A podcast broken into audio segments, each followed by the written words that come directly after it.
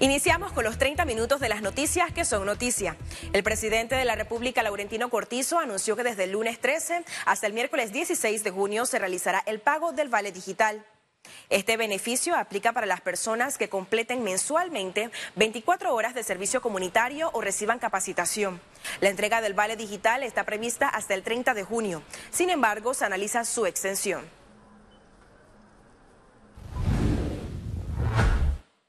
Inicia la entrega de vales de combustible a dueños de equipos agrícolas y comerciales.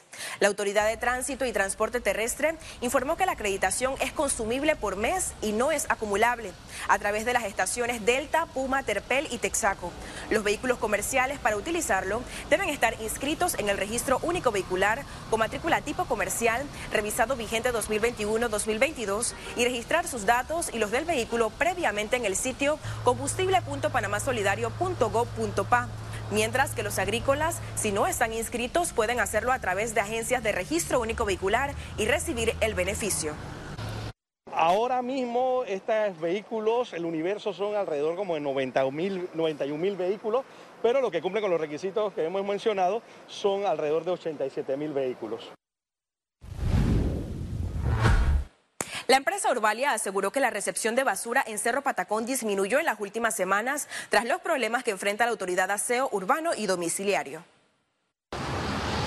El 55% de los desechos que entra a Cerro Patacón proviene de la autoridad de aseo. Sin embargo, la cifra bajó a 10%. Este escenario se traduce en una acumulación de basura en cada esquina de la ciudad.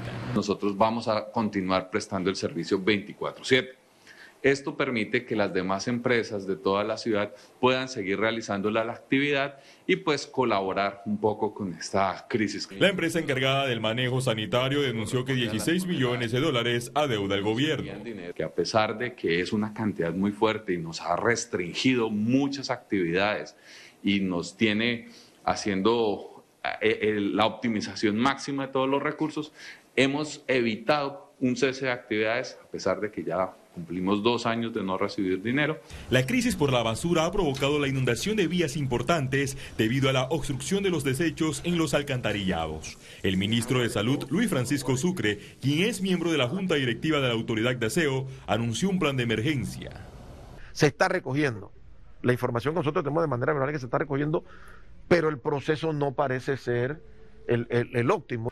Los trabajadores de la autoridad de aseo denuncian falta de mantenimiento en los camiones recolectores y violación de derechos laborales. Mi molestia aquí es que yo tengo nueve años de estar trabajando aquí y sigo firmando contratos. Y las que están entrando ahora por el presidente Adame y por Autobron están entrando permanentemente, cobrando más que yo. Según el administrador de la autoridad de aseo, Pedro Castillo, la institución no tiene recursos. Félix Antonio Chávez, Econius. Panamá recibe medicamentos de uso oral contra la COVID-19. Estas medicinas ayudarán a reducir las hospitalizaciones y complicaciones de los pacientes con coronavirus. Las autoridades sanitarias informaron que estos medicamentos serán distribuidos en las diferentes regiones de salud. El doctor Eduardo Ortega advierte que actualmente Panamá se encuentra en el punto máximo de la quinta ola de contagios por COVID y no descarta una sexta ola de casos durante los últimos meses del año. Panamá tiene dos olas pandémicas cada año. Estamos en el tercer año de la pandemia en Panamá. Estamos en la ola pandémica de mayo. En noviembre es posible que tengamos otra ola pandémica. La buena noticia es que tenemos menos hospitalizaciones, tenemos menos casos severos, tenemos menos fallecimientos si nosotros comparamos el número de casos totales con los que están yendo al hospital. Las vacunas ayudan, El presidente Laurentino Cortizo vetó el proyecto de ley de conflicto de intereses. El proponente de la iniciativa legislativa, el diputado Gabriel Silva, no esperaba que el mandatario rechazara por inconveniente los artículos de la ley que pretendía fortalecer la transparencia y erradicar el conflicto de interés en la administración pública. Estamos los diputados independientes trabajando para luchar en contra de la corrupción y parece que el órgano ejecutivo buscan todo lo opuesto. Los proyectos que tienen que ver con que el Estado sea más opaco, menos transparente, más corrupto. Esos sí son los proyectos de ley que se aprueban. La ley contemplaba que la Autoridad de Transparencia y Acceso a la Información investigaría a los funcionarios que infrinjan la norma. A juicio del mandatario Laurentino Cortizo, lo aprobado viola el artículo 32 de la Constitución que prohíbe el doble juzgamiento por una causa. Es un método sumamente superficial. Por ejemplo, dice, no debe decir intereses personales, debe decir intereses particulares. Y es exactamente lo mismo. Entonces no hay un fundamento real para vetar este proyecto de ley. El Ejecutivo también se opuso a la sanción con una multa equivalente a cuatro meses del salario de vengado. Eh, era de esperarse, porque ahí hay una serie de, de exigencias que van en contrapartida con lo que estamos viendo en el ejercicio público. Cortizo, antes de llegar a la silla presidencial, firmó en enero de 2019 el reto por la transparencia para combatir la corrupción a través de leyes como la de conflicto de intereses. Félix Antonio Chávez, Econius. De incluir los Estados Unidos al expresidente Ricardo Martinelli en la lista Clinton, las afectaciones económicas serían elevadas, advirtió el exfiscal de Nueva York, Abel Arcia. Eh, el Departamento de Estado va a participar también, el Departamento de Comercio va a participar también. Son realmente preguntas mayores. Ahí van a tener que tomar unas decisiones difíciles, duras, porque como sabemos, pues eh, hay muchas empresas, muchos intereses, muchos empleos que podrían ser afectados. No sabemos qué decisiones vayan a tomar. El Fondo de las Naciones Unidas para la Infancia, UNICEF, pide que la educación presencial siga siendo la prioridad para la recuperación educativa. No puede haber recuperación sin aprendizaje presencial, ¿no? Y otro aspecto es que la recuperación va a tomar quizás el mismo tiempo o más de lo que ha durado la pandemia. Y vamos a tener casos de estudiantes que van a requerir, digamos, que, que el docente eh, regrese a aprendizajes de niveles anteriores, ¿no? Entonces, esto va a hacer una variabilidad de situaciones en una misma aula y eh, se va a asemejar un poco a lo que es una aula multigrado, ¿no? El Ministerio de Educación reitera que obras, escritos históricos y otros bienes permanecen intactos en la biblioteca Eusebio A. Morales. Se ha tratado de ver el tema de los libros, que ha sido polilla solamente. Sin embargo, a medida que se iba dando la investigación, eso más que todo era humedad, polilla, ácaros, eh, también tenía el tema más que todo que eran desechos. Y se habla mucho de una cuantía donde se ha hecho una investigación que es cualitativa, debido a que el último informe que existía en la biblioteca habla de una cantidad de 9.400 y tantos textos. Sin embargo, cuando se ve y se verifica, no es esa cantidad de textos. El viceministro de Seguridad Pública afirmó que las estadísticas de delitos violentos como homicidios y robos disminuyó, pero reconoció un aumento en las cifras de hurtos y estafas.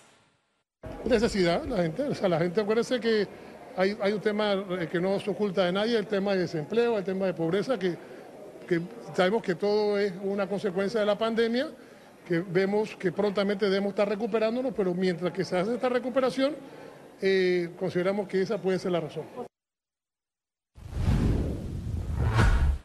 El Sistema Nacional de Protección Civil informó este viernes que mantiene un aviso de prevención por el paso de la onda tropical número 6 sobre nuestra región. Las autoridades indicaron que se podría generar nuevos periodos de lluvias y tormentas hasta el lunes 13 de junio. Ante esto pidió a la ciudadanía tener precaución, específicamente en ciertas regiones del país. Las zonas en donde generalmente impactan de manera inicial sobre el sector oriental del país, Darién, eh, Gunayala, Panamá Este, y posteriormente ya en el, en el transcurso de su trayectoria podría estar impactando sobre eh, Panamá Centro, el Golfo de Panamá hacia el sector occidental. Pero como ya mencioné anteriormente, no estamos esperando eh, montos de precipitación muy significativos debido a que se ha debilitado bastante. Economía. El Ministerio de Trabajo realizó un foro este viernes para combatir el trabajo infantil en Panamá. Este espacio, bajo el tema La protección social como herramienta para la construcción de políticas públicas contra el trabajo infantil, se dio en el marco del 12 de junio, Día Mundial contra el Trabajo Infantil. Representantes del gobierno, empresa privada y sociedad civil debatieron acciones para reforzar la erradicación de este flagelo social. La última encuesta que nosotros tenemos en el país eh, establece que son 23.800 niños que están en situación de trabajo infantil. Sin embargo, eh, nosotros siempre reiteramos que en medio de la pandemia, cada uno de los programas y acciones que realizamos garantizaron que esto pudiese realmente no salir en negativo como efecto de la pandemia, sino que hemos podido seguir avanzando. Panamá recibirá más de 6.000 turistas de Colombia a través de un acuerdo de cooperación con la agencia mayorista On Vacation.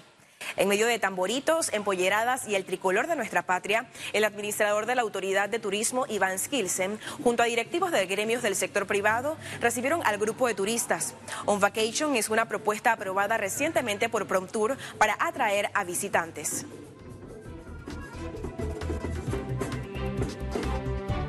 Al regreso, las internacionales. Manténgase en sintonía.